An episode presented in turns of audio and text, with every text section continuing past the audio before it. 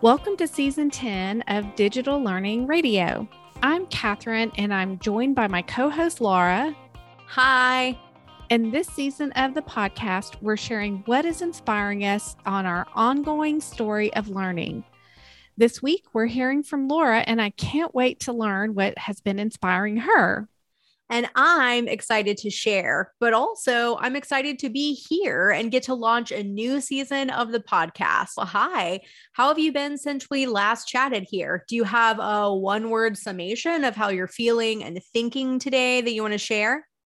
Oh, yes. And hooray for a new season of the podcast for us, summer is always our busiest time. So things are winding down, but they have ramped up for educators.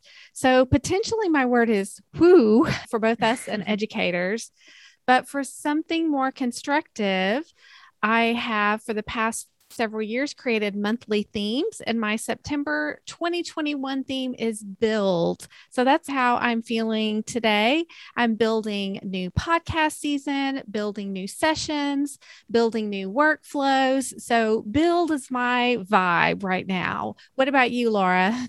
Okay, so I love that. And I will also second the wild summer life. But yes, I'm doing well. I certainly enjoyed the whirlwind of the summer season. And my one word check in today both encapsulates my current vibe as well as just my general thinking about launching into the new of September. And that word is hopeful. Good word. Good choice. And I'm also hopeful that you will feel inspired by what I have for you today. But before I jump into it, we want to take some time at the top of each episode for you to have the opportunity to share as well in the form of some inspiration you've had this week. So, Kathryn, what's your quick win? As I said, I am building this month and especially this summer, I have been looking for tools for my learning workflow. And I'm going to be a little sneaky like you uh, sometimes are, Laura, and share two learning insights. so, one tool that I've been using for my learning workflow is called Readwise. And this is a tool that takes all of the highlights from any of my Kindle books and it sends me a little email each day with random highlights. So hmm. I'm able to review books that I haven't seen in months or years. And I get these great reminders like, oh my gosh, that was fabulous. I need to go back and add that to a session or develop that idea. So, Readwise, it's a paid tool. That's my first share.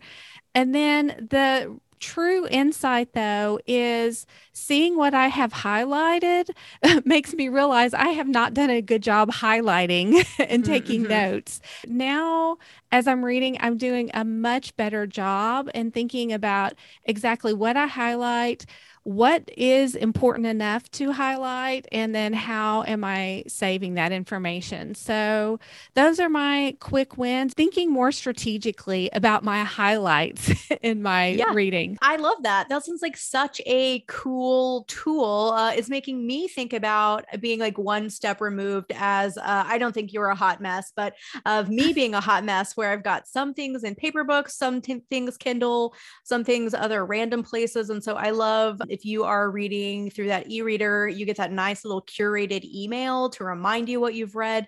That definitely sounds like a, a very cool tool. And also, I am proud of you for sneaking in a two for one because I always do that. So good call. Way to work the system. yeah, um, good share. I am definitely interested. It's it has been fun and it's one of those emails that I'm excited to get in the morning. So you can't Woo! say that much. okay, so let's get into episode one. Laura, what is inspiring you to learn this week? Okay, so this week I'm inspired by an idea from Dee Lanier and the problem based learning and design thinking activity that he's created called Solve in Time.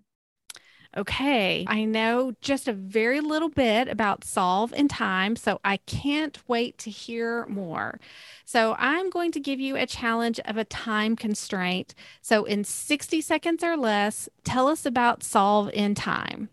Okay, uh, time constraint is helpful because, as usual, I would love to talk at extreme length about this and really any idea that I'm excited about. Okay, I think I can do 60 seconds. Also, just P.S. Kathryn is literally holding a countdown timer for me to see, so she she means business. Okay, here we go.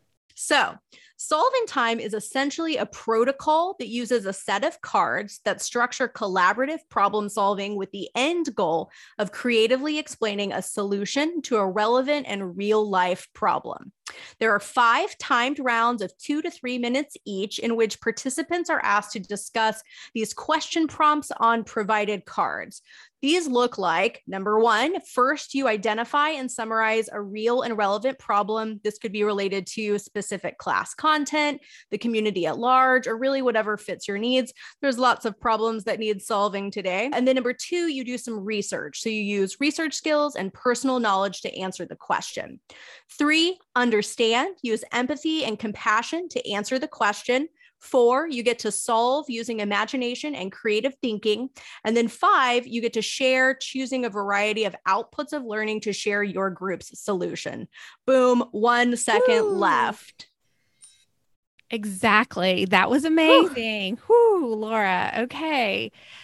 So that sounds like a wonderful protocol. I have tried to explain and teach design thinking mm-hmm. sometimes. Mm-hmm. And this structure, I think, is such a wise way of teaching it. I like that you had time constraints. You said two or three minute rounds. But what I really liked to hear was the real and relevant problems. And I think that that is such a cool thing that we need to be doing all the time with our students. So, tell us a little bit more. How is this inspiring you? Yeah. So, really, I'm inspired because of all of the possibilities for potential use. So, I have been able to use this protocol a few times over the summer in professional learning settings. And we have used one of the expansion card decks called Class Challenges, in which I had groups of educators working to solve problems related to real life class challenges like boredom, engagement, my favorite topic, time and more. There are also other expansion decks that center around solving problems related to equity, racism, civil rights, bias. We've got empathy, social impact, negative emotions, and character flaws. So there is a card for anything. And I really think the possibilities for use are endless.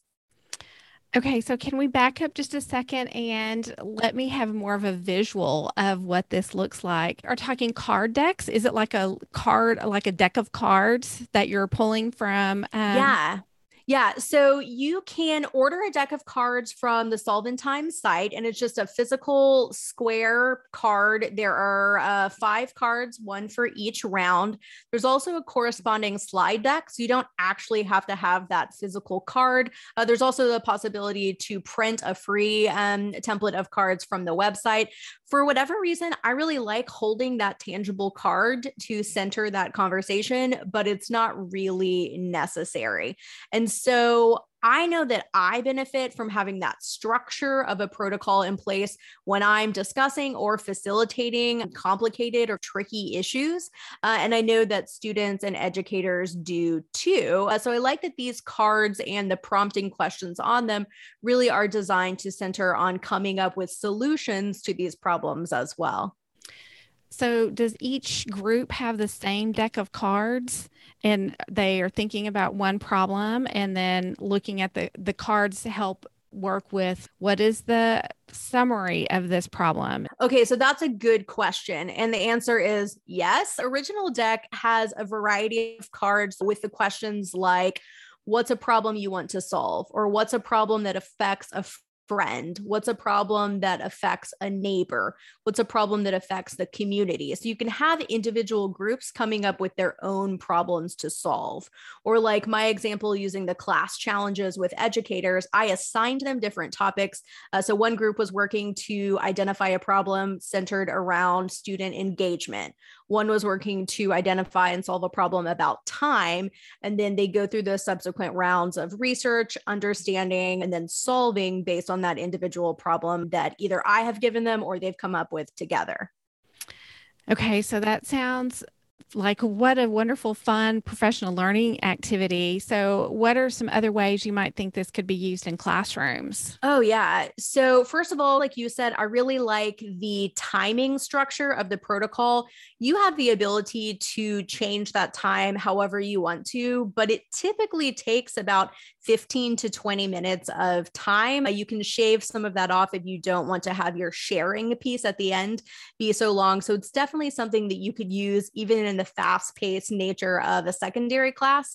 But I think that you could use this as a protocol to further explore or discuss connections to class content, definitely in social studies or science or maybe relating to themes of things you're studying in English or reading.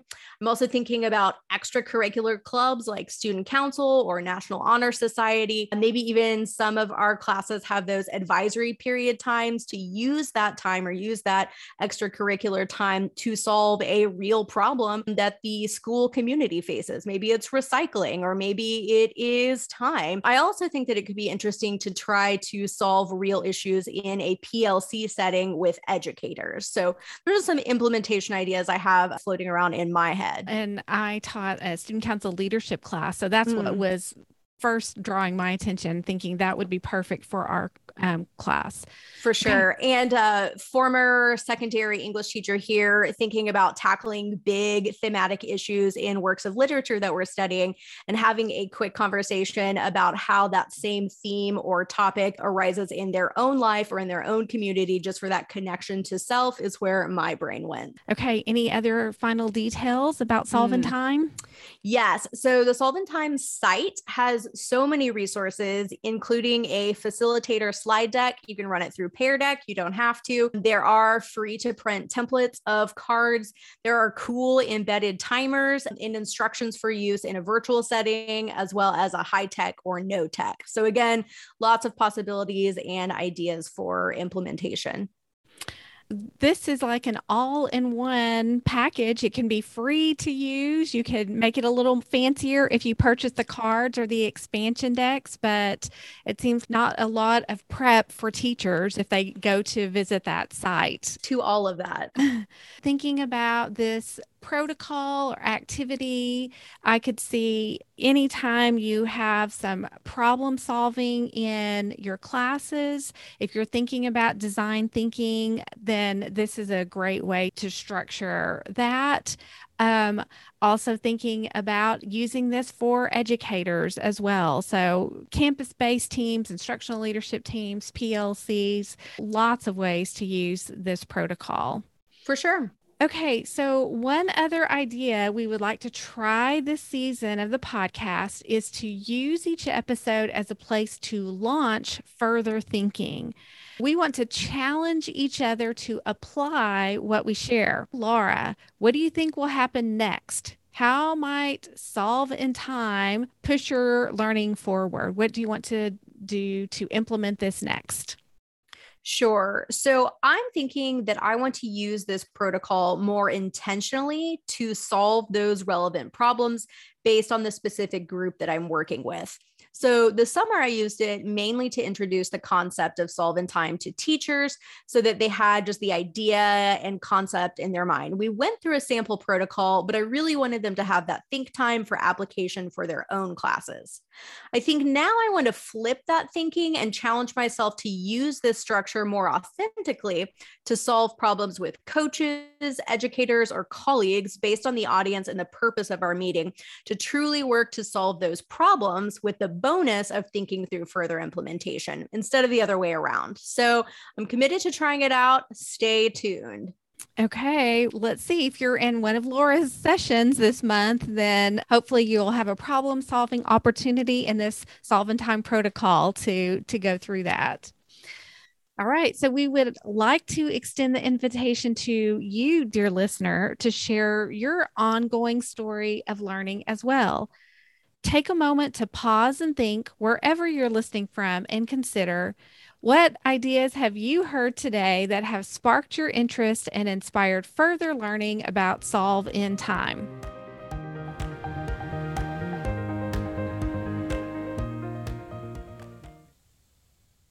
Find us on Twitter at Dig Learn Radio to continue the conversation and share your own learning that's inspiring you this week. This season, we're dedicated to sharing our learning and the things that are inspiring us.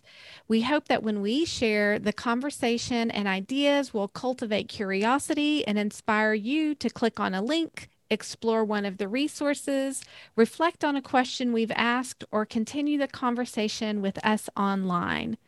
Share your learning inspirations and ideas from this episode and beyond with the people in your circle, with us, or with a colleague down the hall.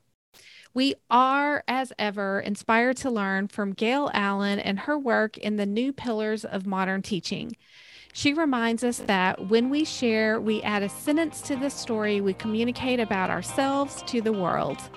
Let's continue learning, sharing, and transforming. Let's get inspired.